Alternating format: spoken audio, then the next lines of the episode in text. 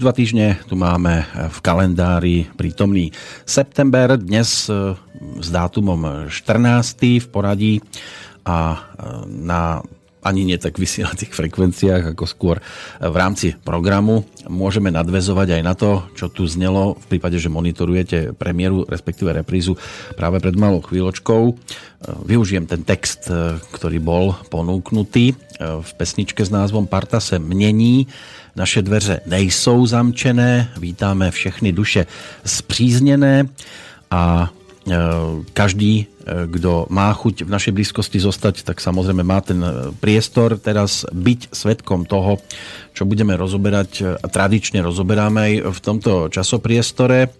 A kto tu nie je, tak môže si to kľudne s nami struhnúť aj niekedy v blízkej dobe, pretože mienime v tom aj pokračovať vo dvojici s mojim, nazvem to, že sparring partnerom, aj keď odborne predsa len zdatnejším v tejto oblasti, ktorým je tradične Peter Planieta, aspoň dúfam, že opäť ho mám na telefónnej linke. Áno, dobrý deň, pozdravujem Bystricu, počujeme sa. Áno, rovnako Bystrica pozdravuje Bratislavu. Pán Planieta, 14 dní sa už e, skloňuje na všetkých miestach, alebo prevažne na drvivej väčšine miest. E, niečo, čo by sme si dnes mohli zobrať ako hlavnú tému nasledujúcich chvíľ, to znamená školský rok. Už sme to chceli pred týždňom rozoberať, ale aj vďaka a teraz musím povedať, že naozaj vďaka poslucháčskej odozve e, sme si to e, museli odložiť, lebo je fajn, keď e, poslucháči reagujú. A samozrejme môžu aj dnes a nemusí sa to týkať iba tej témy, ktorú som si dovolil zvoliť za takú ústrednú, čiže ako deti vybaviť do škôl, respektíve ako sa počas toho školského roka nejakým spôsobom prekliesniť cez určité nástrahy, ktoré takto trošku čakajú, tak nemusia sa iba tomuto venovať. E, ten kontakt je pre nich dostatočne známy, studiozavinač slobodnyvysielac.sk a môžu reagovať, ale predsa len e, ja by som bol rád, keby sme sa aspoň v tej úvodnej polhodinke povenovali trošku aj tým najmenším alebo tým trošku odrasteným, lebo pre niektorých je to, dovolím si povedať, že taký kameň úrazu, pokiaľ dieťa určitým spôsobom nastavili a teraz ho vyšľú do kolektívu, kde sa samozrejme stretne nielen s rôznymi povahami, ale musí sa tam aj nejakým spôsobom, keďže tam býva, dá sa povedať, že niekedy od rána do neskorého popoludnejšieho času, tak aj nejako prestravovať. A toto je e, niečo, čo sa niektorým rodičom ťažko e, realizuje, čiže e, zachovať tú z vášho pohľadu zdravú stravu, aby sa prípadne vyhlo niečomu, čo mu môže aj zdravotne nie príliš vyhovovať, lebo to, čo sa podáva v školských jedálniach, nie je vždy ideálne pre to, ktoré dieťa. Aby som to veľmi nerozširoval, v každom prípade viete zhruba asi, kam chcem nasmerovať tok svojich myšlienok. A, a Najskôr začnem tým spomienkou na naše školské časy. My sme nemali problém, aspoň ja si nepamätám, že by sme mali v triede niekoho, kto by mal problém so školskou stravou. Dokonca to bolo tak super, že sme si išli ešte aj pre duplu a boli to časy, keď ani problém s tou duplou nebol extra, lebo aj keď sme si to nejakým spôsobom platili, tak kuchárka sa nikdy nepostavila chrbtom, aspoň ja osobne som nezažil, že by nám nepriložila na tanier. Dnes je asi trošku iná skúsenosť pri tých mladších. Takže ako ste boli na tom v čase školskom napríklad vy a či ste e, si chodili aj pre tú povestnú duplu? Tak e, v školstve to bolo zaujímavé, lebo tá správa tam určite nebola ideálna a nebola dokonalá. A hlavne, čo ja si pamätám, tak všetky deti mali problém s mliekom a s koškou na mlieku.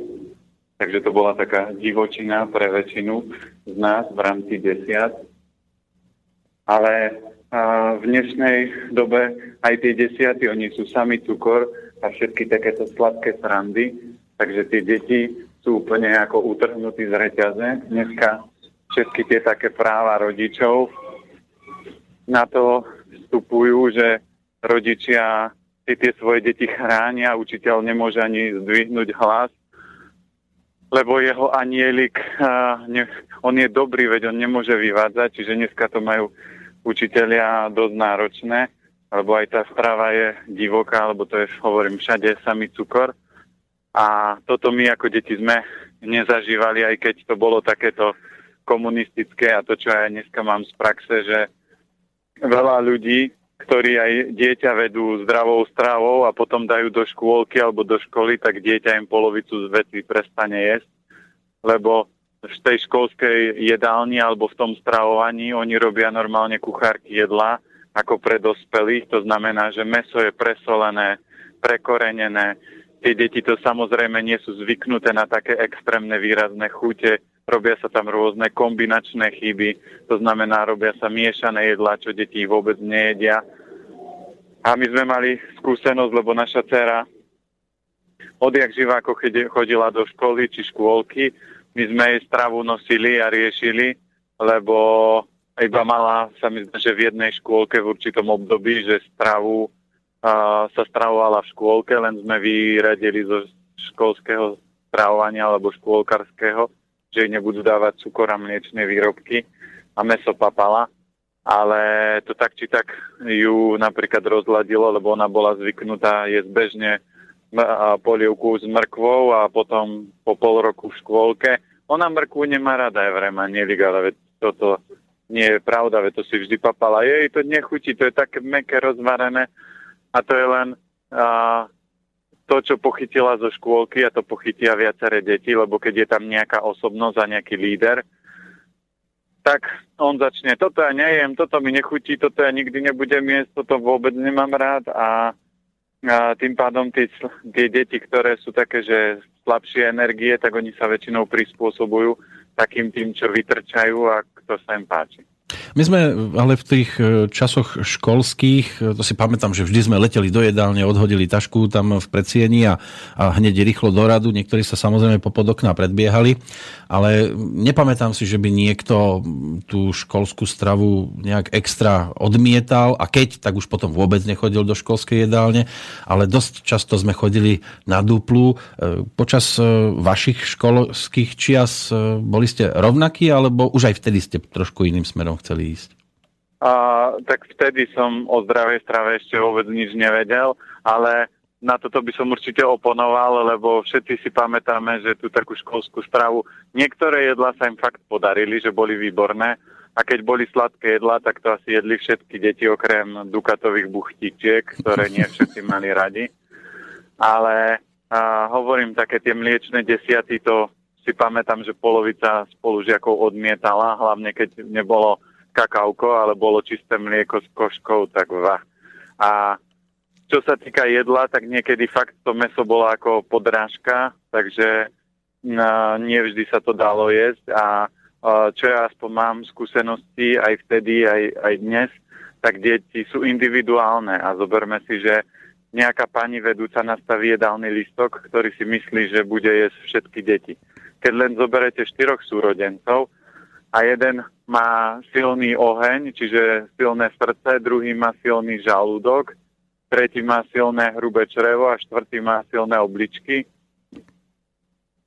tak oni budú chcieť jesť úplne iné jedlá. To znamená, tá mamina je úplne niekedy na prášky, sa tomu hovorí, lebo ona si myslí, že uvarí jedno jedlo a to jej budú jesť všetky deti. Nie. Každé to dieťa bude jesť to, čo potrebuje a to, čo cíti.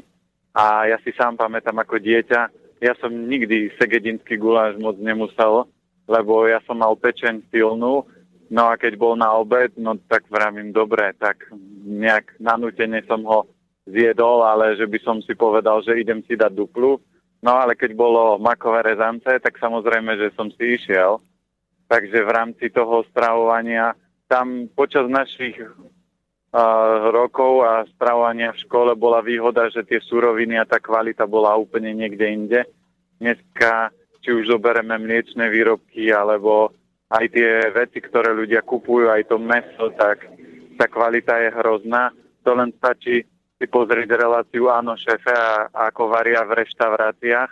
A my aj sme sa pokúšali dodávať do nejakých školských jedální ale tam to vôbec neprechádzalo, lebo oni majú natvrdo danú normu, za čo ona môže kúpiť suroviny a jej, ona sa nevobchá do kvalitnejších, ale pritom by sa úplne v pohode vobchala, keby prestali dávať, čo je dneska dokázané, že dieťa dostáva trojnásobne väčšie množstvo bielkovín počas týždňa, ako by malo dostať.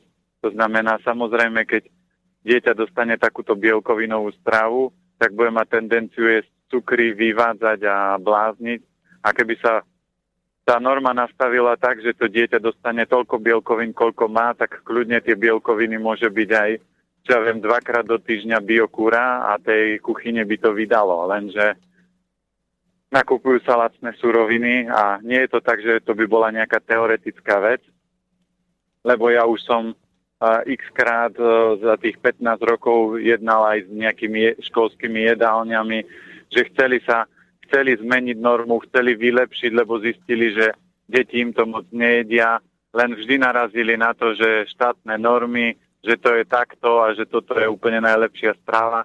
Ale keď idete do jedálni, a to sa dialo aj u nás, len nad nami stáli veľakrát učiteľky, ktoré toto zješ a neodídeš, kým nebude tanier prázdny. Samozrejme, chalani s tým taký problém nemali, lebo chalani jedli a ešte v eh, tom období vývoja, tak šrotovali skoro všetko. Ale dievčatá tie si vždy vyberali a väčšinou tie vždy tak trpeli. A to bolo vtedy, to je aj dneska, len rozdiel je v tom, že tá kvalita obrovsky sa prepadla, čo sa týka surovín.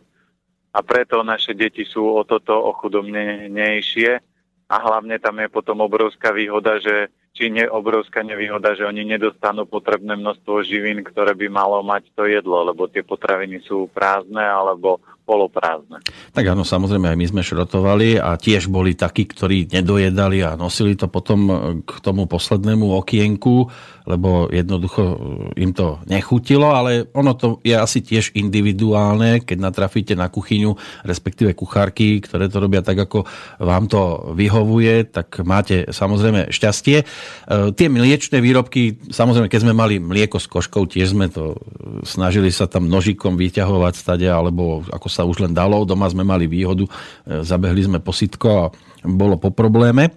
Ale mliečne výrobky oni sa snažili propagovať aj v 70. rokoch. Ja som už dnes spomínal, že medzi narodení nových oslávencov patrí napríklad aj skladateľ Jaroslav Uhlíř a ten sa zúčastnil tiež projektu G Duchové, kde sa objavila pesnička, ktorá neskôr bola, e, neviem či zneužitá alebo využitá do e, reklám. E, ja si teraz dovolím pustiť takú krátučku ukážku z tejto skladby a sám budem zvedavý, že či trafíte ten konkrétny výrobok, ku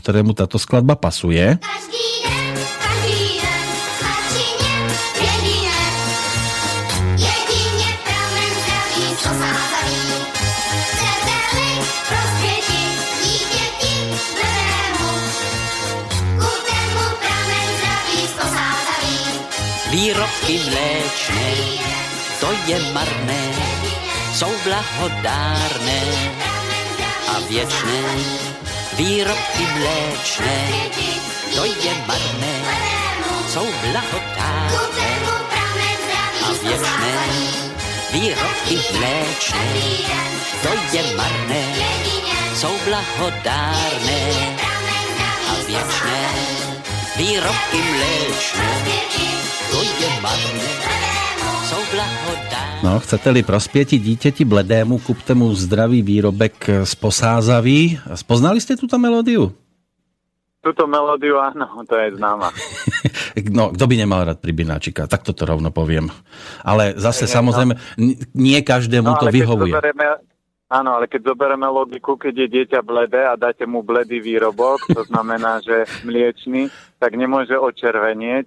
To, to je vždy energetika jedla. To znamená, ak dieťa krmím mliečným, tak prirodzene sa presne udeje to, že to mliečné ho bude robiť ešte blečím.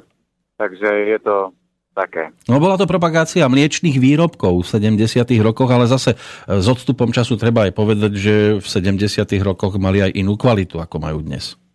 Určite, to ja si sám pamätám, že keď bol pribináčik, tak to bolo sami tvárok. Dneska tam máte nejaké, vždy ja hovorím ľuďom, samozrejme nedá sa to hádzať aj tie mliečne výrobky do jedného vreta, ale vždy, keď čokoľvek kupujete, tak si pozrite zloženie a kvalitu, lebo ja ako dieťa si pamätám, že boli jogurty, ktoré mali 3 dni a na spodku bolo čerstvé ovocie, ale to bolo fakt ovocie.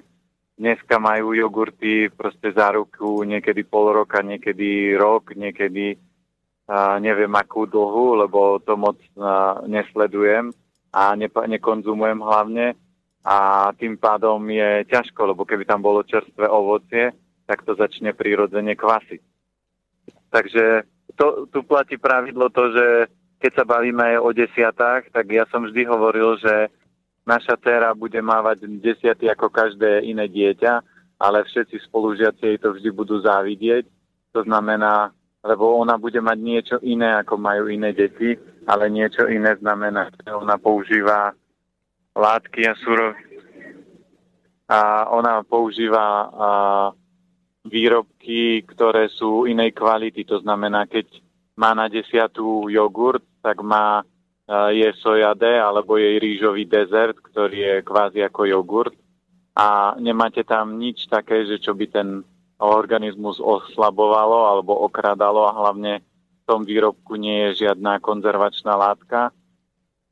A my aj to stravovanie céry vedieme vždy tak, že keď má napríklad na raňajky polievku, dneska mala ráno polievku, tak na desiatu dostane napríklad jablčko, potom má slaný obed, ktorý jej nosíme a po obede môže mať nejakú sladkosť, nejakú tyčinku. Keď má napríklad sladké raňajky, že má vianočku s maslom a s rýžovým mliekom, tak na desiatu dostane niečo slané, čo ja viem, kukuričné chrumky s nejakou nátierkou strukovinovou a k tomu zeleninka. A obed má slaný a po obede môže mať nejakú uh, zase ďatlovú tyčinku alebo, alebo dostane oriešky. Čiže my to vždy tak striedame, aby nemala že ranejky sladké, a desiata sladká, obed sladký, olovran sladké a toto niektoré deti majú. Ja už som robil prednášku aj na niektorých školách, prednášku pre deti o stravovaní a každé dieťa malo v taške na desiatu nabalené tyčinky sladkosti. Keď ste pozreli zloženie, no tak, povie, tak som si povedal, že viete čo, toto by som nedal ani nepriateľovi a nie je to svojmu dieťaťu. Ale rodičia tým, že nemali, nemajú informácie, a doktor im tvrdí, že cukor je zdravý, takže že cukor mozog potrebuje, to vám všetci ľudia povedia, ale druhú ten dovetok, že na to, aby ten cukor sa využil, potrebuje minerály a tá tyčin vôbec nemá. To znamená napríklad obľúbená sladkosť na desiatu pre našu dceru je, že dávame jej chalvu bez cukru, tam je kukuričný slad, to znamená je to slad, je to sladké ale chalva je čisto zo sezamu, takže tam je obrovské množstvo minerálov. Takže dieťa, ktoré v škole sa musí učiť premyšľať hlavou, používať hlavu, takáto sladkosť posilní, kdežto keď dám klasickú nejakú sladkosť, kde tie cukry sú v, vo veľkej miere, ale žiadne minerály, tak vykradne telo o minerály a to dieťa samozrejme sa horšie učí, sústredí, je hyperaktívne a rôzne také nálepky, čo dieťa dostane v rámci školy. Ono sa to rokmi riadne zmenilo. My sme chodili do školy väčšinou s chlebom, ktorý bol zabalený do servítku alebo do servítky, e, chleba s maslom, saláma, e, cibuľa a tak ďalej. Dnes nájdeme v tých taškách zrejme asi e, väčšinou len tie sladkosti. Áno, alebo keď ešte tak sa robí občas lepeňak, to všetci hovorili, alebo všetci sme to volali. Takže aj toto má dcera občas na striedačku, ale platí presne to, že my napríklad jej chlebík nedávame nikdy ako na raňajky, alebo na obed, alebo na večeru. Väčšinou to má vždy nejako kombinačné na desiatu alebo olovran, že sa jej natre chlebík s maslom a, a osan to je biomaslo a medzi to sa nakrája napríklad tempeh, alebo dá sa nejaká strukovinová natierka, alebo sa dá zelenina, medzi to šalát.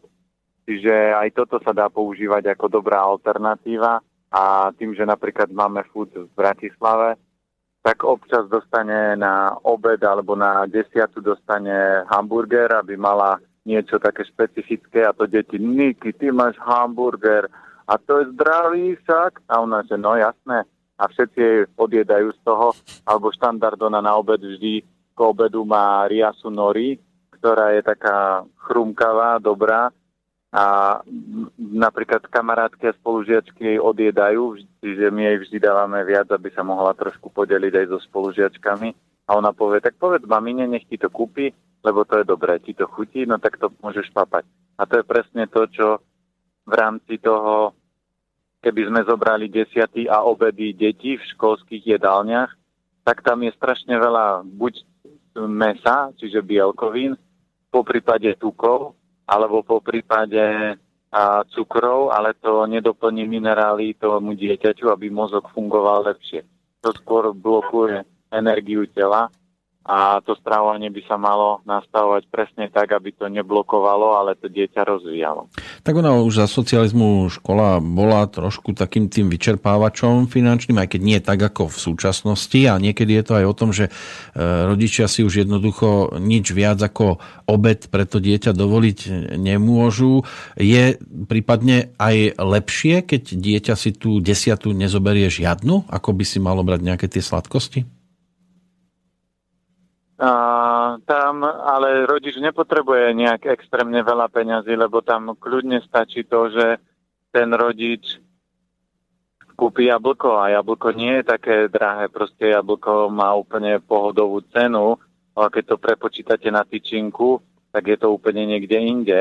A väčšinou aj deti, ktoré sú tak od malička vedené, tak oni jedia ovocie a až potom babky alebo niekto nás naučí, že je nejaká zmrzlina, je čokoláda, tyčinka, samozrejme potom vám to dieťa odmieta. Ale my aj keď sme robili detský tábor a deti, ktoré nechceli papať ovocie, tak potom nedostali nič sladké, lebo keď mám chuť na sladké, tak najskôr potrebujem spapať to, čo sa treba spapať a až potom môžem byť odmenený, lebo tá sladkosť je ako odmena za niečo, a dieťa nepotrebuje vo forme čokolády, e, to by mohol tak človek aj naši predkovia jedávali sladkosti alebo nejaké koláčiky raz do týždňa.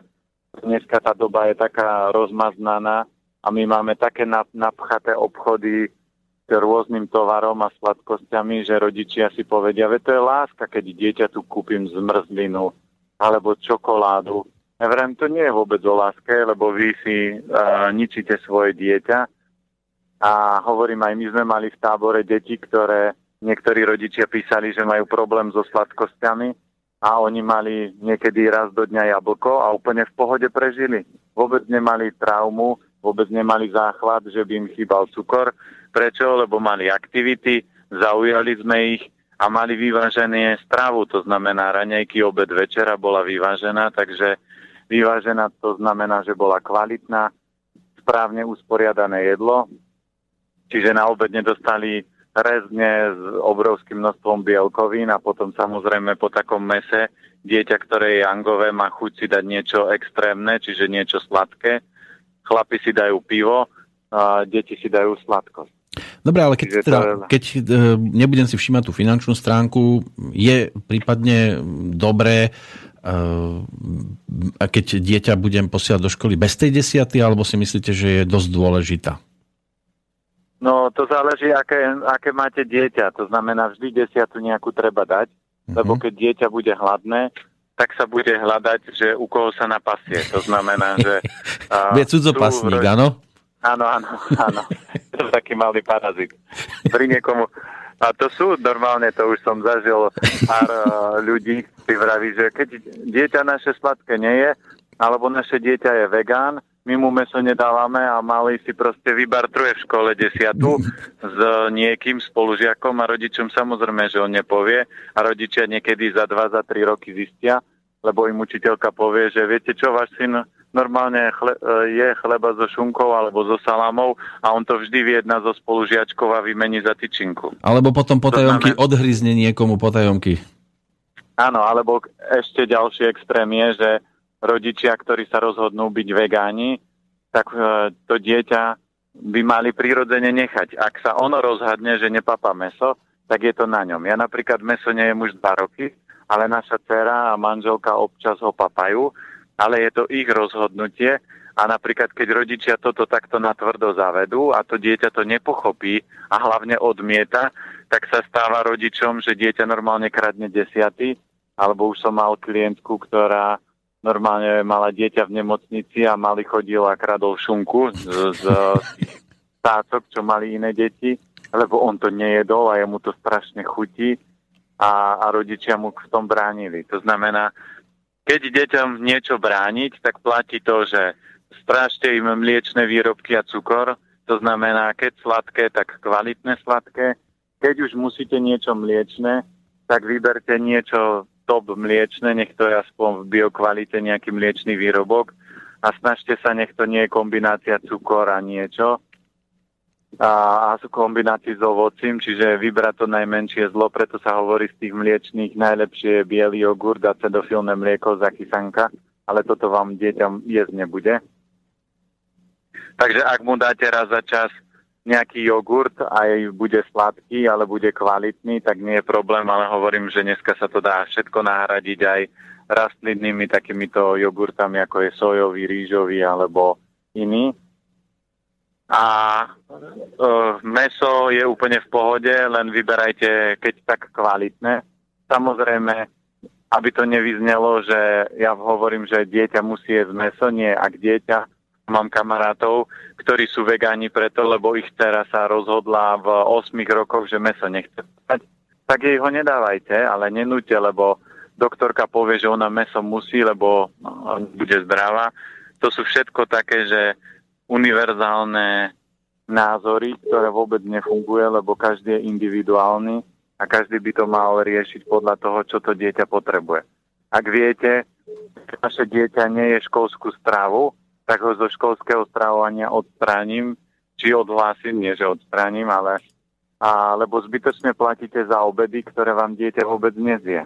A to v dnešnej dobe sa deje tak, že my, keď sme chodili do školy, tak vždy bol policajt pri tom okienku, to si neviem, či si pamätáte, vždy tam stala nejaká taká jangačka, alebo e, nejaká taká osobnosť, nezjedol odchod, sadnúť a dojesť. Áno, mali sme takýchto. Ale No, ale dneska to už sa tak moc nedeje, to znamená, že tie dieťa si obed zobere a tak ako ho zobere, povrta sa trošku lyžičkou v tom, možno niečo odie a vráti polku alebo celý obed naspäť. Hmm. To vždy, čo aspoň pamätám, tak vždy kuchárky a v školských jedálniach sa vždy mali najlepšie, lebo tie deti nikdy nejedli tú stravu komplet, takže veľa vecí im vždy ostávalo, oni sa vždy mali dobre, veď aj keď pozriete sa cez okienko, tak vidíte, že malo kedy uvidíte v kuchyni v školskej, že kuchárka štíhla, alebo toho, čo im tam postáva, čo tie deti nepojedia. A ja sa nečudujem, lebo tie kuchárky nikto nevysvetlil, že čo by tým deťom mali variť, aby im to chutilo. A my, keď sme mali detský tábor, tak všetko, čo sme navarili, nám deti zjedli. Aj to, aj to bola aj strukovinová polievka, lenže ja som to robil polievku pre deti, nie pre seba. A toto je veľký rozdiel pri varení a pri chystaní desiat. To znamená, že keď aj viem, že moje dieťa je chlebíkové, no tak sa s ním dohodnem, že OK, každý druhý deň budeš mať chlebík, ale každý e, ten iný deň budeš papať toto. A to dieťa tú dohodu uzavriete a keď zistíte, že ju porušuje, tak jej prestanete dávať chlebík. Tak na obranu, áno vždy sa s dieťaťom dá dohodnúť. Na obranu kuchárok treba povedať, že už aj za našich čias niektoré, hlavne dievčata, riešili e, svoju štíhlosť a častokrát boli nútené chodiť na obedy, lebo doma to bolo o tom, budem si to sledovať, či tam chodíš alebo tam nechodíš, tak ona si to síce prevzala, povrtala sa, niečo zobla a potom to skoro celé odnášala do toho okienka, kde sa ten, to jedlo e, vracalo, ale ide aj o to, že dosť často sledovali, že či učiteľka, vtedy súdružka alebo učiteľ e, tam stáli alebo nestáli, ako náhle vystihli chvíľu, že sa učiteľ vzdialil na moment, e, tak rýchlo tak šups sa všetci, všetci bežali odovzdávať jedlo, to si pamätám. Chodilo. Ale, tí, tí, ale takí tí, tí žrúti zase sa mali dobre, lebo takí tí, čo menej jedli, tak si vždy sadli k takým tým žrútom. Áno, aj toto bolo. mesko, rezne, mm-hmm. buchtičky, všetko a len si vymenili taniere. Takže... Áno, nepomôžeš mi, nepomôžeš. Že... No a tak to sa dávalo. Deti sú, deti sú obrovsky tvorivé, takže oni si vždy nájdu cestu a učiteľ na to množstvo žiakov, ktorí na obed idú, nemá šance proste zachytiť a vystrážiť toto. Ale toto by mala byť záležitosť rodičov, že presne viem, poznám, čo moje deti e, jedia, a pozriem si jedálniček a my aj keď cere nosíme stravu do školy, tak vždy sa pozrieme, aký majú jedálniček a podobne jej robíme. A keď majú na obed, čo v školských jedálniach je vždy jeden deň sladký, a ja aj keď som sa bavil s učiteľkou, po obede sladkom, ako sa učia deti? A ona, po obede sladkom nikdy nič nenaučím, lebo tie deti sú ako utrhnuté z reťaze. Aj vrema, prečo im to dávate na obed? Tak im to dajte ako dezert, ale nie na obed sladké jedlo. A potom samozrejme chudák učiteľka, a ešte keď zoberieme, že dieťa malo sladké raňajky, sladkú desiatu, a teraz si dá sladký obed a teraz ho 45 minút máte udržať, aby vám sedelo na stoličke.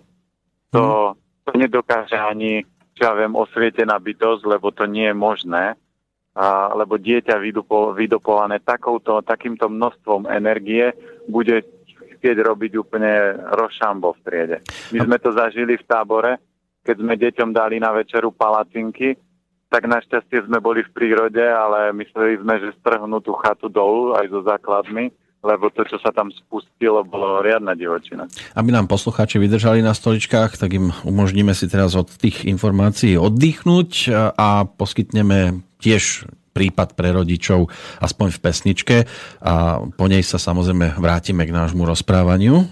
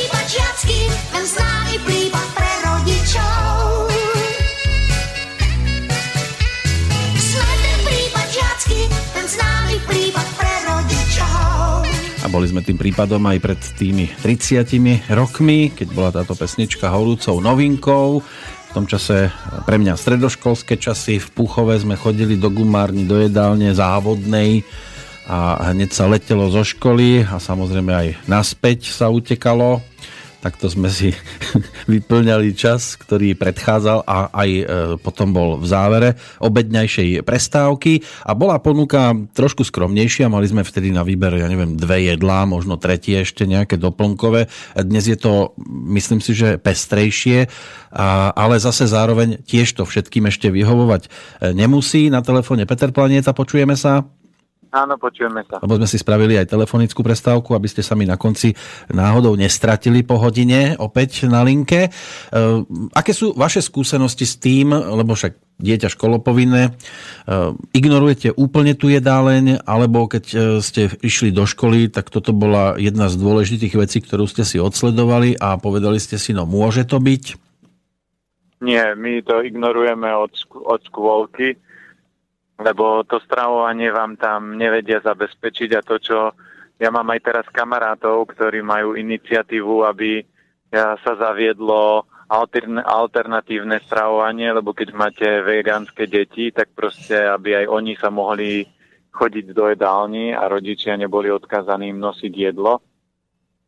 Lebo my máme x klientov, ktorí nosia jedlo deťom do školy a majú problém, že tá kuchárka nie je ochotná im to zohriať. Samozrejme, ja nechcem hádzať uh, všetky kuchárky alebo uh, školské stravovanie do jedného vreca, ale oni v rámci toho svojho systému a v rámci aj režimu, aj v rámci od uh, výplaty, ktorú dostanú za tú prácu, uh, majú ťažko, môžu byť motivované na to, aby sa snažili. A hlavne, keď zoberiete, dneska každé dieťa má nejaké alergické obmedzenia, niekto má celiakiu, niekto má mliečnú intoleranciu a toto školské jedálne vôbec nezvládajú. Oni zvládajú také tie klasické recepty, samozrejme niekde, keď je nadšená kuchárka, tak toto vie celé prispôsobiť, ale vo väčšine prípadov sa tá strava vždy tam nosí, alebo priamo tomu dieťaťu a my to nosíme odkedy dieťa chodí do škôlky lebo aj v škôlke, ktorá bola súkromná, nevedeli proste veci zabezpečiť tak, aby, aby to bolo správne a vyvážené. A hlavne niektorí rodiči povia, nemám čas, lenže zoberte si, že to je investícia do dieťaťa. Ak vy si nezistíte, čo v tej školskej jedálni dávajú, po prípade nejdete tam s tým dieťaťom pozrieť, nevidíte, ako to jedlo je, väčšina rodičov povie, mne dieťa nie, a nie je doma ani zdravú, či ani normálne jedlo, tak ja sa nebudem strápiť ešte mu to nosiť, ale je to len o tom, že to dieťa ste nevychovali, že ste mu dali nejaký smer, že to dieťa vám je len sladkosti a sladké jedlá, to je celkový problém rodiča, lebo je to o tom, ako ho vediete.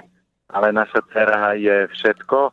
Samozrejme má nejaké výnimky, niektoré veci neobľúbuje, ale tak tie jej nedávam preto, lebo to nepotrebuje. Napríklad pohánku nemá rada, alebo nie, že nemá rada, občas ju zje, ale nie je to jedlo, ktoré by milovala a preto jej nebudem robiť pohánku, lebo pohánka je jangová a pohánka nie je určite vhodná ako jedlo pre deti. A my aj keď sme vozili do nejakých škôl alebo škôlok jedlo v rámci reštaurácie, tak sme presne vždy prispôsobovali ten jedálniček aktuálnej našej ponuke. To znamená, keď to išlo deťom, tak deťom sme buď urobili zemiaky alebo rýžu, ale nedali sme im napríklad pohánku alebo ja viem pšeno, ktoré viem, že to deti nemusia v takej tej čistej podobe. Čiže tam je gro toho vždy to prispôsobovať, aby to dieťa papalo. A ja keď som robil tábor, tak som vždy si pýtal od rodičov, nech mi pošľú tri alebo štyri obľúbené jedlá deti, čo jedia na raňajky, na obed, na večeru a na základe toho som im ten jedálniček skladal. Ja som nerobil, že toto navarím, lebo na to mám tie suroviny a toto mi dieťa musí jesť. Nie, ja som to robil tak, že videl som, čo tie deti doma jedia, a na základe toho som to prispôsobil. Len viete, Samozrejme... po rokoch, že vám do toho skáčem, viete, po rokoch je to trošku aj o niečom inom. Dnes e, škola sa, alebo v jedálniach e, zápasia aj s tým problémom, že im príde buď dieťa vegetariánov, alebo je tam celiakia, ktorá za našich detských čias e, nebola a, a x ďalších príkladov by sa možno dal použiť, čiže v tej škole zápasia s problémom, ako vyhovieť nie všetkým, lebo to sa nikdy nebude dať, ale aspoň drvivej väčšine No ale to je jednoducho. A keď je celý atik, tak vždy mám e, rýžu zemiaky, to znamená tá, aj my napríklad vo fúde, ktorý v Bratislave, keď robíme jedlo, tak vždy ľudia majú možnosť si vybrať z prílohy. A uvariť rýžu k, to, k tomu jedlu na miesto knedle je aký problém? To je pár minút času, a keď robím jedlo, čo ja viem, robím nejaké mesovú omačku alebo polievku, tak ju nezahustím múkou, ale použijem na to zeleninu alebo použijem na to kukuričný škrob. To znamená, toto všetko sa dá riešiť, len keď človek chce a hľadá spôsob. My ano. keď varíme aj takéto jedlá, tak sa vždy smerujem na to, že môže mi prísť bezmliečný a môže mi prísť bez lepkár a na základe tohoto jedlo uvarím. A nebudem robiť tak, že dobre, dám tam múku, lebo je to lacnejšie, potrebujem to teraz zahustiť, ale to je klasika, všetci, keď aj my tu varíme, tak sa pýtajú, a do polievky ste dali múku? A vrem, na čo by sme dávali múku? My to buď urobíme krémovú polievku, že rozmixujeme zeleninu, alebo urobíme hrstkovú a nie je taká hustá, a hustotu urobíme napríklad zeleninou, alebo že tam pridám trošku viac strukoviny. A strukovinová polievka, neverím tomu, že vyjde drahšie ako akákoľvek iná polievka mesová. Ona vyjde určite lacnejšie a môže byť dvakrát hustejšia, ako keď máte polievku z mesa. Tá ochota aj chuť improvizovať, e, ona nie je cudzia iba v niektorých, e, netvrdím, že vo všetkých, ale niektorých e, tých školských alebo závodných jedálniach. To je klasika aj na iných miestach. Ale tam ja by som ich hlavne lebo sme trošku do, dosť nakydali na také tie školské Áno, treba sa k postaviť aj inak. Ale ja by som ich uh, chcel proste toto trošku vyčistiť a hlavne tým, že oni ani v tom systéme nemajú šance ho zmeniť, lebo sú tvrdé normy, naši hygienici to tak divne a ľudovo povedané blbo nastavili. Oni budú roky tvrdiť, že to je prírodzené a normálne, ale keď aj hovorím, jedna známa normálne prerátala a zistila, že tam je trojnásobné väčšie množstvo bielkovín, ako dieťa potrebuje, že keby oni osekali to množstvo len na to dané, tak ušetria kopec peňazí, ale nie. Toto sú dobré normy, to sú roky dobré normy, takže a preto aj tie kuchárky sú v tom trošku... No sú zviazané trošku. Zviazané, ale zase ja keby som bol aj kuchárka v takomto systéme, tak tak či tak si proste nájdete skulinku. Vždy je možnosť nájsť skulinku, lebo poviem, čo ja viem aj šéfovej, pozrite sa, tak sú dve možnosti. Buď budeme toto variť a vyhadzovať, alebo urob pol ryže a pol knedle a de- niektoré deti, niektorým deťom dáme rýžu a nevyhodíme toľko knedle a deti sa nám najedia, rodičia budú spokojní a my nebudeme vyhadzovať a vy, to také množstvo potravín. Mm. To znamená, vždy sa dá nájsť skulinka v akomkoľvek systéme a my sme toto, aj keď dceru sme prihlasovali do škôlky a súkromnej a, a pani tam hovorila, že ale keď jej príde hygiena a niečo, tak sme povedali, pozrite, dajte nám papier, my vám podpíšeme revers, že toto musíte dávať nášmu dieťaťu, má také odporúčania. A ona už potom s tým problém nemala, že má v chladničke iné maslo ako, ako klasické z obchodu, lebo mala to ošetrené. To znamená, len to by mala byť vždy chuť toho človeka, toho rodiča alebo tej kuchárky niečo urobiť alebo nájsť školskú jedáleň, kde teda ja budem pracovať, aby som mohla tým deťom dať jedlo, ktoré im bude chutiť a nie, že oni na mňa budú zazerať, že zas čo to pani kuchárka navarila. Lebo potom tú energiu hádžu deti na tých kuchárov, lebo povedia, ja aj zase je to také dneska. No o tejto téme by sa samozrejme dalo hovoriť ešte dlho a vrátime sa snať k tomu, ale aby to chutilo aj poslucháčom, tak by som teraz prešiel k e-mailom, ktoré mi tu naskákali v priebehu tejto hodinky. Zachutila aj tá reklama. Ako píše Michal, pozdravujem vás Petrovi a prajem pekný deň. Otázka na pána planietu aj Slobodný vysielač. Mohli by ste spolu dať postupne dokopy e, tzv. reklamy, napríklad reklama na jablka, orechy, mrkvu a ostatné plodiny, o ktorých pán Planeta tak zaujímavo rozpráva.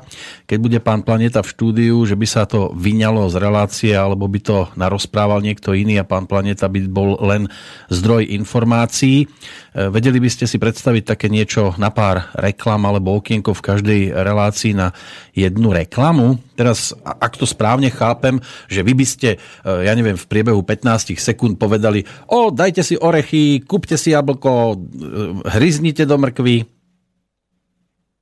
Jaj, no, asi, asi, asi to takto, ja to takto vidím, že to asi poslucháč myslel, možno ma opraví ešte o chvíľočku. Ja, neviem, a, a či... ja som to asi tak pochopil, že možno dať také malé okienko v rámci toho, čo my informačne rozoberáme, aby to bolo možno iným človekom povedané a zaznelo ako reklama na, keď sú teraz na desiaty, tak ano. možno reklama, že aha, pozrite sa, jablko má výbornú vlákninu, podporí vaše vášmu dieťaťu hrubé črevo a okrem toho dá dostatok vody a ešte takéto množstvo minerálov. Tak my sa reklame ako také vyhýbame, ale zase reklama na jablko, neviem, či jablko potrebuje nejakú reklamu. Už sme tu mali dnes na, ten, na tie mliečne výrobky. E, mám tu ešte jednu takú 15-sekundovú verziu, že či by to mohlo vyzerať napríklad takto. Každý den, každý den k svačině jedine jedině pramen zdraví sposázaví. Chcete-li prospěti dítěti bledému, kupte mu pramen zdraví sposázaví. No to bola zase tá takzvaná reklama na mliečne e, výrobky, e, že by sme tam mali, že každý deň kúpte jablko, kúpte jablko. No mohli by ste, mohli, mohli by ste vy naspievať a ja, ja, ja dodám text, vy naspievať. A... No, to neviem, či by potom ľudia neprešli radšej na mesové výrobky. Ja. No, tak potom môžeme využiť takú reklamu na cukor a budeme vytvárať antireklamu. No, aj, no, vidíte, ale, no to je cesta. Vidíte, takto by sme mohli postupovať, že e, naspievam niečo, čo sa bude týkať niečoho, ale nehorázne nezdravého, áno? A, a no. ľudí budeme plašiť takýmto spôsobom. No. Aj, tak, aj tak sa dá, len nikto dneska zatiaľ nepracuje takto s reklamou, takže možno budete výnimočne v tom. No, poďme ďalším e-mailom. Od e, Maťa prišla otázka. Dobrý deň, na úvod by som sa chcel poďakovať za knihu a CD, ktoré mi včera dorazilo. Otázka. Pán Planeta v jednej z relácií spomínal, že najväčší level je príjmať energiu z tukov. Dá sa takto príjmeť energia aj vo vegánskej diete? Po prípade, aké zdroje vo vegánskej strave sú na to vhodné? Určite áno, len tam je vždy ten proces, že napríklad keď jedol človek sladkosti, tak ich začne eliminovať zo svojho života postupne, že ostane mu len nejaké sušené ovocie, potom ho vyradí, to znamená, že už nie je žiadne ani sušené ovocie, ani ovocie, už si len nechá zeleninu, čiže tam je väčšinou zložité cukry a menej jednoduchých a potom samozrejme ešte má v strave zaradené obilniny, čiže čo sú zložité cukry a to telo začína naberať. A potom tá, to, to posledné štádium je, že prechádza na tuky, ale nikdy nemôže prejsť čisto na ako keby tukovú dietu, že využívať energiu len z tukov, lebo uh, pri vegánstve platí to, aby, sa, aby si telo dokázalo vytvoriť všetky potrebné aminokyseliny, tak musíte mať kombináciu obilnina, strukovina a nejaké orechy, semena, čiže tuk. A vtedy telo dokáže aj bez mesa si vyskladať všetky potrebné aminokyseliny. Takže tuto sa nedá, tak ako je preferovaná paleodieta, ale paleodieta tiež nie je čisto tuková, a, a bielkovinová a mesová, preto, lebo oni jedia meso so zeleninou, čo je takisto forma sacharidu, lebo tie zeleniny obsahujú aj sacharidy. Čiže vždy je to tak plus minus a tam potom sa to dá zvyšovať, že človek zvyšuje trošku úroveň orechov a semien v strave. No ale to vždy musí tak e, sa ako keby nacítiť, že aké množstvo je mu robí dobre, lebo toto ne, neexistuje človek ani ja nie som v štádiu, že by som vedel človeku povedať, že pozrite, musíte príjmať toľko to množstvo tukov alebo toľko to množstvo orechov, lebo to by musel byť človek jasnozrivý, aby vedel presne určiť hodnotu toho množstva. Čiže toto sa dá tak len, že človeku nastavíte ten jedálniček, ukážete, ktoré slabé orgány má a na základe toho ho telo pustí, že či môžem viac alebo menej. Ale tam aj platí to, že keď už konzumujeme orechy alebo semena, tak treba ich konzumovať v rozdelenej dávke. To znamená, čo ja viem, dve polievkové alebo štyri polievkové lyžice ráno, potom niečo na desiatu, niečo na obed, niečo po obede a niečo na večeru. Teraz to... Ale denne by ano? som mal prijať tak 6 až 8 polievkových lyžic orechov a semien. Čiže keď zoberieme, máme 11 hodín, veľa ľudí, keď sa spýtam na konzultácii o druhej, že koľko orechov alebo semien ste spapali v priebehu dňa a máme dve hodiny, tak oni povedia nič. Ja vrem to, ale už nedotiahnete do večera, lebo to musíte rozdeliť od rána do večera, lebo telo funguje tak, že od rána do večera je naučené, že postupne príjma živiny a postupne ich uvoľňuje. Ako keby ste mi pozerali trošku aj cez rameno, lebo Honza z Moravy píše, dobrý, dobré od, dopoledné, prosím pána Planietu o jeho názor na tzv. paleo stravování. V kostce hojná konzumace masa, vajec a tuku se zeleninou a vyloučení sacharidu ze stravy je zdravotně udržitelné dlouhodobě fungovat bez celozrnných e, obilnin a e, luštenin? Určite nie, lebo uh, tu platí to, že najsilnejšie uh, základ nášho imunitného systému je hrubé črevo a meso výrazne blokuje energiu hrubého čreva a zelenina nemá takú silnú vlákninu, aby dokázala to hrubé črevo prečistiť a podporiť obnovu črevnej mikroflóry takže preto potrebujeme celozrné obilniny a ja už som stretol klientov, ktorí majú z paleodiety, mali vážnejšie zdravotné problémy. Dokonca som mal jednu pani, ktorá dostala vážnu chorobu, ktorá sa nedala liečiť a to mala z paleodiety. To znamená, že paleodieta je veľmi mladý systém stravovania, niekto si, po, nie, niekto si niečo na tom vyskúšal a povedal, že toto zaberá a niekto používa paleodietu na chudnutie, čo je zase ďalší extrém. A určite nie je trvalo udržateľný a ja nepoznám, tak ako ľudia, ktorí sú na živej strave, tak ja nepoznám ani jedného, ktorý by robil dlhšie na Slovensku živú stravu, čisto živú stravu, že by nejedol nič varené a nič tepelne upravené viac ako uh, eh, 3 roky, to znamená všetci po troch rokoch prejdú k tomu, že začnú niečo variť, lebo cítia, že to telo uh, kolabuje a to isté uh, aj s paleodietou.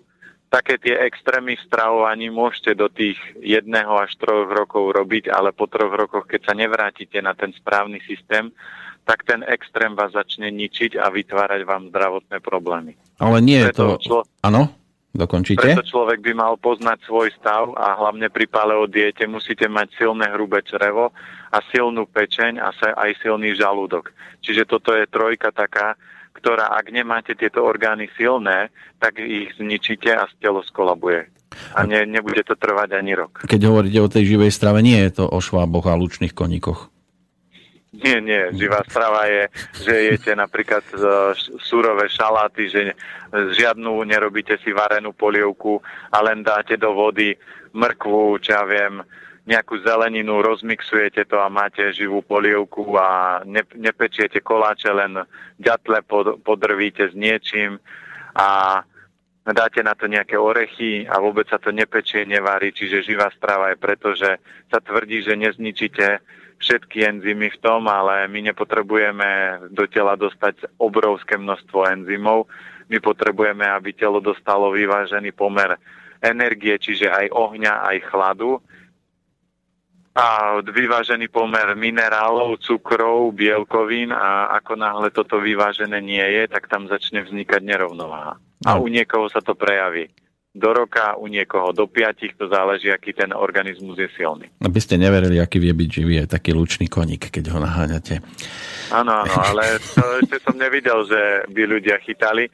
To je len možno v takých tých extrémnych prípadoch, keď ste v džungli a musíte prežiť, no tak hľadáte všetko možné, čo sa dá zjesť a čo môžete chytiť, aby ste telo nasytili ale kebyže sa zo, zobereme, že teraz skolabuje systém, tak polovica ľudí umrie, lebo nie, meso by nebolo, lebo elektrika by nebola, mrazáky by neboli funkčné, ľudia si zviera uloviť nevedia, nevedia si ho vypitvať, takže a ani pripraviť. Veľa ľudí má kuchyne ako obývačku, že len ako časť, že aha, toto je takisto miestnosť, ktorú mám, ale vôbec v nej nevaria. Takže kebyže sa dneska zrúti systém, tak polovica až tri štvrte ľudí umrie z toho, lebo nie sú zvyknutí, že by mali jesť zeleninu, že by si mali pripravovať, že by mali jesť nejakú fazulu. Ako dobre sú také tie reality show, čo dávajú, rôzne také extrémne, že na nejakom ostrove ľudia fungujú a majú prežiť, alebo na nejakej tej farme a teraz majú začať robiť niečo manuálne, tak vidíte, že polovica ľudí je ľavých to znamená, že nedokáže zvládnuť základné veci na to, aby prežilo.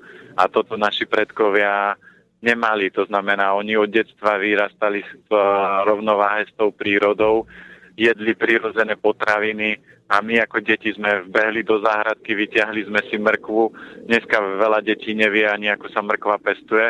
Oni len vedia, že mrkva je toto a ani nevedia, že to, či to rastie v zemi. Takže dneska je to fakt, tá komerčná doba spôsobuje, že my sa extrémne vzdialujeme od prírody. Nekradnú vám tam motorku? Aha, nie, nie. Prišiel nejaký ujo, lebo som vonku a prišiel na červenom šipe a ešte si to tuto zavrčal. No poďme do finále, ešte tu mám jednu otázku, tu predchádzajúcu poslal Honza z Moravy, toto je zase Honza zo Slovenska. E, keď sme sa bavili ešte o melónoch, tak by chcel na Margo toho melóna e, by sa chcel opýtať, tak ako pred týždňom, či e, pýtal sa pred týždňom a uvažovali sme, či je to ovoci a zelenina.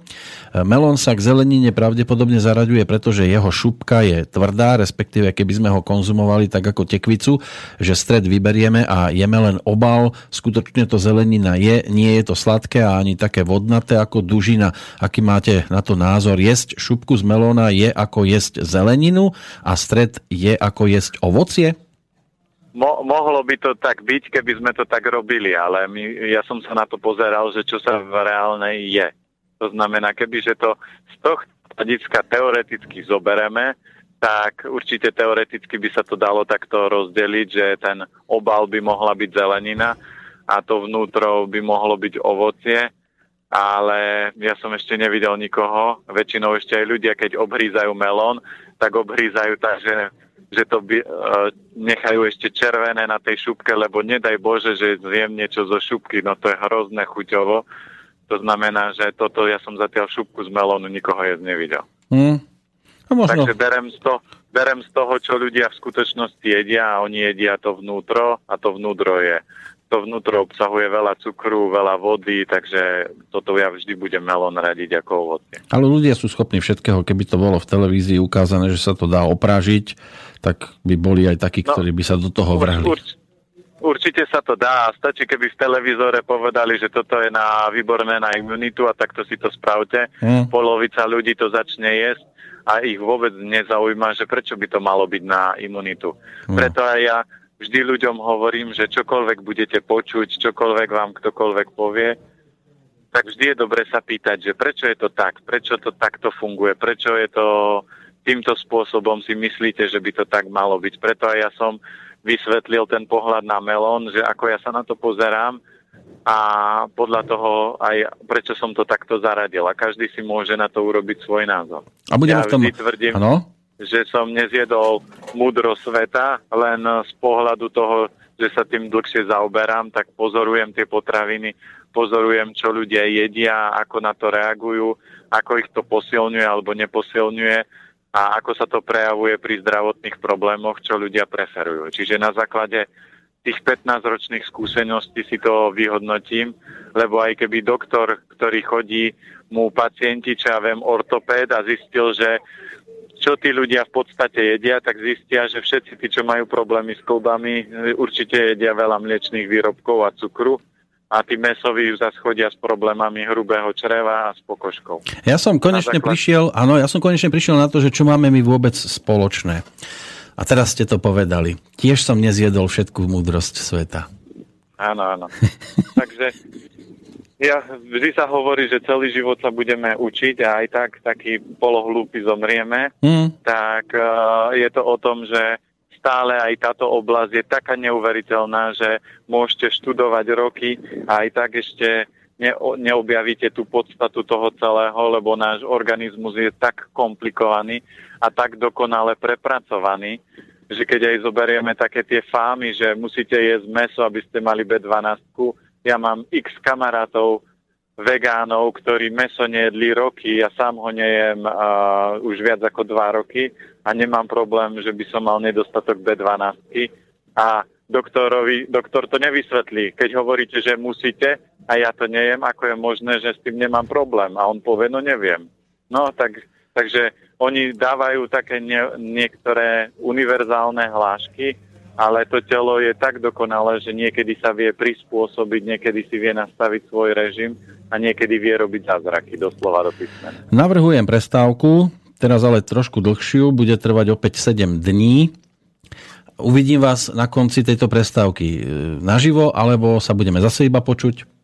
Pozrieme termín a dám vedieť. Ešte teraz je taký, že nabehol rok, tak ešte aj niektoré veci doťahujem. Tak uh-huh. uvidím. Lebo bude, bude 21. a to už by mal byť prvý jesenný deň. No tak uvidíme. Tak v každom dám, prípade dám, dám máme vedieť. aspoň tému pred sebou. Lebo sa bude tak, meniť jedálníček. Môže byť? Môže byť, tak môžeme rozobrať, že ako sa pripraviť a prepnúť na jeseň. Tak, ale tak, to tak. už by mali ľudia začať teraz. Takže no, ale rozobereme to. Mne to už preplo pred pár týždňami, tak uvidím, či to je aj jesenný mod. Dobre, pán Palenita, ďakujem veľmi pekne, pozdravujeme opäť e, do Bratislavy, želáme pekný záver leta, taký ten slnečný a o 7 dní sa teším do počutia. Ja takisto pozdravujem do Bystrice a pozdravujem všetkých poslucháčov a ďakujem za otázky a prajem takisto krásny koniec leta a začiatok krásnej jesene. Takže do počutia. Do počutia. Táto relácia bola vyrobená vďaka vašim dobrovoľným príspevkom. Ďakujeme za vašu podporu.